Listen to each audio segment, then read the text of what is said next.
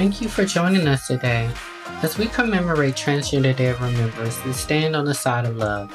Most trace the beginning of Transgender Day of Remembrance back to a night in late November nineteen ninety-eight, when the murder of Rita Hester on November twenty-eighth of that year in Boston shook the local community. The resulting walk through the streets and candlelight vigil outside her apartment are often considered the inspiration for what has become an international act of remembrance for those who were killed in acts of anti-transgender violence. The following year, a candlelight vigil was held in San Francisco, and each year the remembrance has grown, from very local beginnings to an international audience. In some places, the week leading up to or following the Day of Remembrance has been a time of extensive awareness, building, and advocacy. It is important to know that not everyone remembered self-identified as transgender. Though each was a victim of violence based on bias against transgender and gender-variant people, some are friends, lovers, and allies who were killed while they were with someone who was transgender. Others may not have identified as such but were perceived to be somehow gender-variant by their attackers. Transgender Day of Remembrance is more than just a memorial. It raises public awareness of the hatred and violence against those in our transgender community, which often the media suppresses. It publicly mourns and honors the lives of those who might otherwise be forgotten, giving their silenced lives a new voice. It is an opportunity to meet hatred and indifference with love and respect. A Day of Remembrance does just that. It remembers the forgotten, the forgotten who Who, who were children, parents, the lovers, and friends who were also part of our communities. This Day of Remembrance offers us all an opportunity to stand together and vow to continue taking action in addressing hatred and violence. Joining me today to talk about T DOR and the increasing violence against the trans community are Tori Cooper and Libra Valentino. Tori Cooper is the Executive Director of H R C, the Human Rights Campaign. She is also a national trainer, subject matter expert, facilitator, and consultant with the C D C. And she is a national trainer for M A X Building Leaders of Color Advocacy Training Program. I'm also joined by Libra Valentino, who is the creator of Accept Me As I Am, which translates to Accept Minority Equality and Sustained Integrity Awareness Movement. And Accept Me As I Am was created in hopes to combat inequalities that are transformed by systems of resistance, and it's weaved in intersectionality. So hello, ladies. Thank you so much for joining me today on this event on Trans Day of Remembrance. Tori, I know this is a subject that you're an expert of and you know a lot about. And Libra, I'm glad to that you're also here to add to your expertise as well. It's such a pleasure. So I just want to start off, Tori, with just some basic facts for everyone on what is going on in the community right now with all of the trans folks and the lives lost in twenty twenty-one. So thank you, Lauren. Uh, I'd like to say that uh, it feels good to be here, but the truth is it doesn't, because we're talking about an issue that's been going on for many, many years, and unfortunately it's not getting better, but seems to be getting worse. Glad to be here with uh, Miss Libra as well. So, uh, trans deaths, it's a big issue. Uh, we're not gonna take a lot of time tonight, but uh, I work at the Human Rights Campaign, just like so many other folks. We monitor uh, and, and write blogs when and, and attempt to humanize the victims of violence, fatal violence, who are trans and gender nonconforming. And this year, we've already broken last year's record. Uh, we're at forty-five already. I believe it's forty-five. And that's really, really startling, considering how small compared to the cisgender community our community is. And so we used to, the word epidemic of violence, not just to talk about fatal violence, but also to talk about the physical violence that doesn't lead to death, but also the violence that exists in laws and bigotry and, and policy, and really in the hearts and minds of people who would seek to do harm to trans people with their words as well as with their fists. Thank you so much, Tori. I think it's very important for people to really understand how the violence impacts our community. Libra, can you tell us a little bit about that? I can attest to growing up and myself, I was working at the local L G B T community center, and my job was to interact with the youth. I ran a program for them, um, like a drop-in center type of environment. And my biggest concern were the trans youth that were out here that did not necessarily have the environment at home that was ideal, but yet they were trying to survive. And because they were trying to survive, they were doing different things that people would, you know, deem as like, you know, sh- we shouldn't talk about that, or we wouldn't, you know, do anything of that type of sort. And that would, you know, include like sex work. The feminine identified bodies were my biggest concern, because a lot of them would come to me and talk to me about situations that they were put in, situations that they, they have experienced where it resulted in violence. You know, um, they were forced to do things that they may not have agreed with. They were in situations where someone was attracted to them and it was like a flip. You know, it was the, there was the attraction, they did the deed and everything. And then next thing you know, there's just, just this anger that erupts from the other party. And so it wasn't f- until one year we had a young lady who did not come to the drop-in center, and we noticed her absence for quite some times. And we found out that that young lady was deceased, and that was due to an act of violence. Wow, that's really unfortunate. You know, I've experienced various acts of violence um, in community myself, you know, being a trans woman and navigating through life, and even having some friends who were victims of violence as well. So I can definitely relate to that. And I think we all can relate to it personally. So my next question is, what what do we do about it? What what can we do? What can we do as a community first? And then I guess the second part of the question would include, you know, what can community do, you know, in a sense? This is a great time for us to really present a unified front. It's important that we support folks who are doing the work.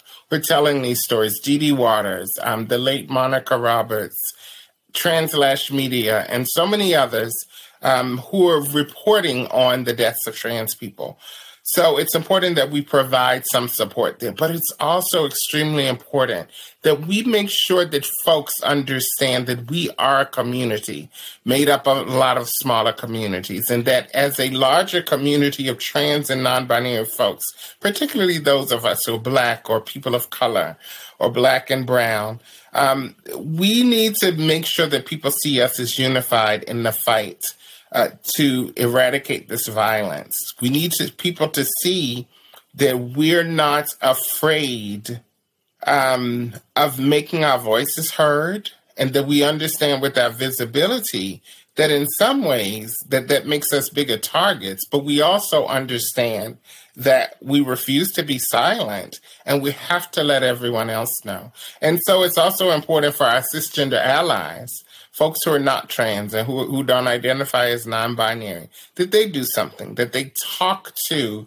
their peers, they talk to their family members. You know, by and large, trans people that we're reporting on are not being killed by other trans people. We're being killed by cis people, and quite often cis people with whom we had some kind of relationship. So it's important for every single person to share, to make sure that people understand that trans people are real and our lives are valuable and have meaning, and understand what the repercussions are. Uh, lastly, before we go to Miz Libra, I am a proponent of conflict resolution. I think that that should be something that becomes mandatory in schools, conflict resolution classes. It should be taught in high schools.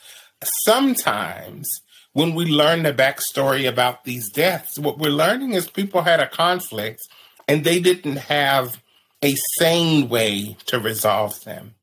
Um, and, and so there's so many more things that people can do that go far beyond this conversation, but those are some of them that just come to mind. Thank you, Tori.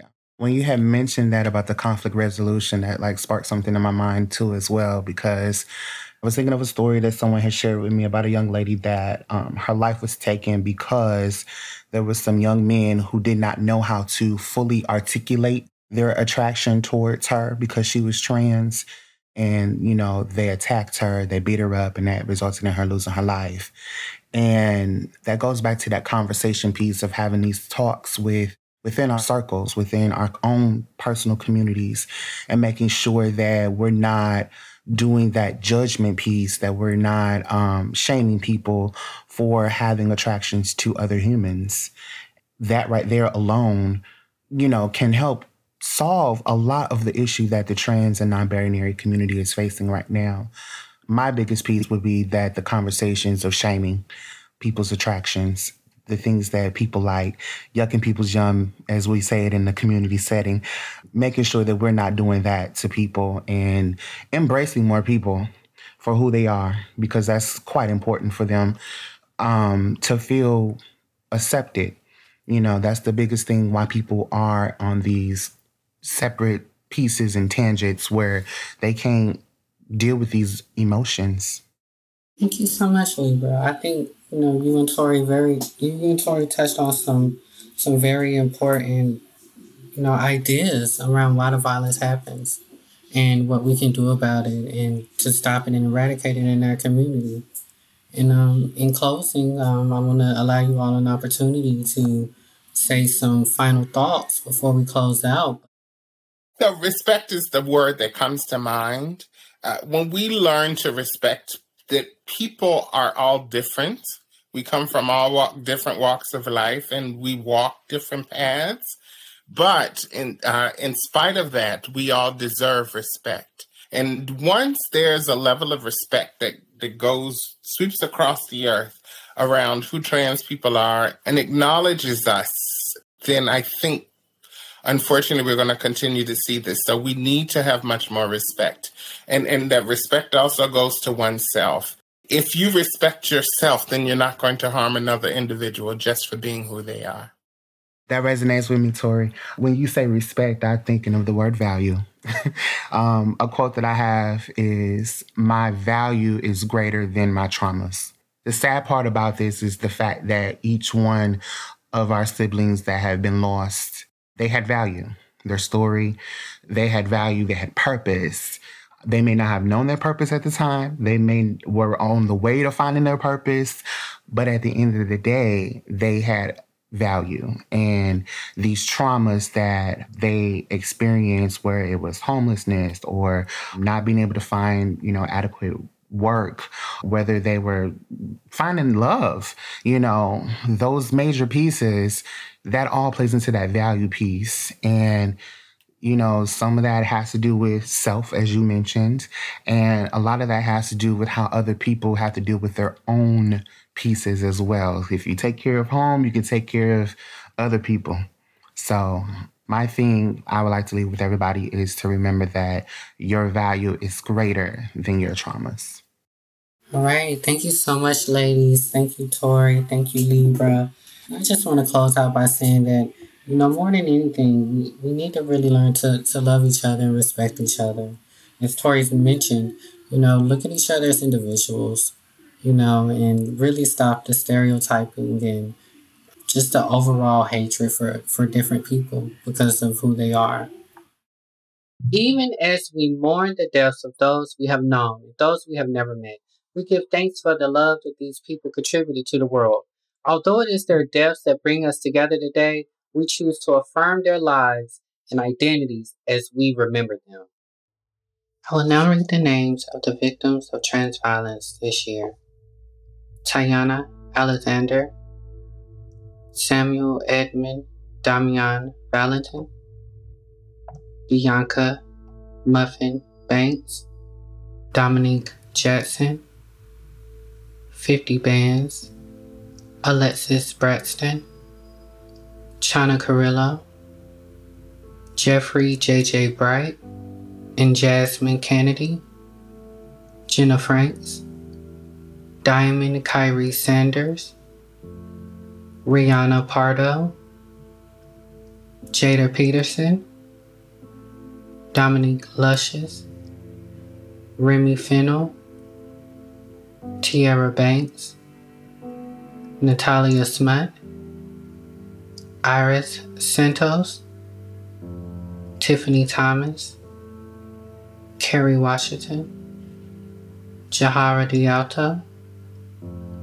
Whispering Wind Bear Spirit, Sophie Vasquez, Danica Danny Henson, Serenity Hollis, Oliver Ollie Taylor, Thomas Harden, Poe Black, E J Boykin, Adeline Evans, Taya Ashton, Shay Vanderpump, Tiara Marie Lewis, Miss Coco, Pooh Johnson, Desaya Monet, Brianna Hamilton, Kier Lepree Cartier, Mel Groves, Royal Poetical Stars, Zoella Zoe Rose Martinez, Joe Acker, Jesse Hart, Ricky Altamuro, Markeisha Lawrence. All of these deaths could have been prevented. All of these people should be alive today, going into Thanksgiving and the holidays with their family and their loved ones. All of the lives lost in years before could have been avoided. They could have been prevented. We could still have those people with us, but we know that we're up against an epidemic, an epidemic of violence in the trans and gender non-binary community. And it starts with each of us, each of us having those conversations with our families and our friends about topics such as this, about respect for trans people. God of love, you weep with us in our grief and fear. Enfold in your loving embrace all those in our trans community lost to death this year. You know their names, Divine Creator. Even when they are misnamed or misgendered as a last act of violence and erasure, you see each one as beloved and call them by their chosen name. You claim them as your own children. God of peace, give comfort to those who mourn.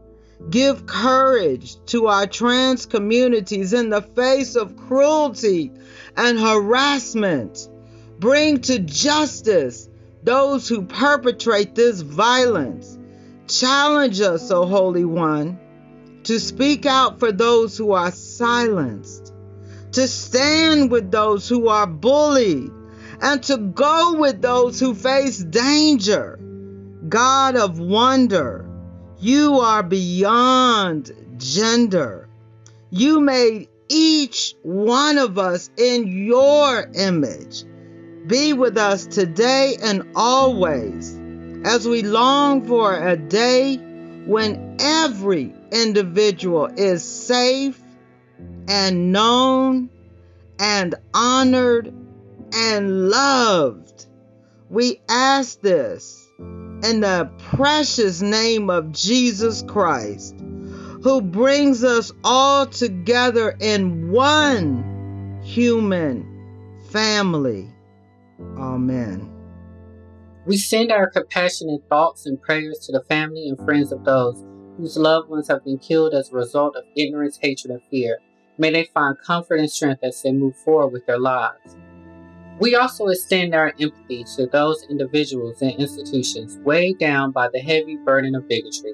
While we reject all violence and injustice, we affirm our commitment to work for change in the spirit of love for all, and to meet smallness and hatred with the largeness of spirit. Although today is a day of mourning the dead, we are gathered here to affirm the power and dignity of all life. We remember to extend our caring embrace all those still living who suffer anti-trans violence in the forms of prejudice, healthcare injustices, professional discrimination, incarceration, or social exclusion. May we all find the vision and the strength to stand together in compassionate solidarity with one another until the world we live in It's a world of which we dream. May this day of remembrance provide us with comfort, healing, and renewed commitment to keep building communities rooted in love. Thank y'all for joining us.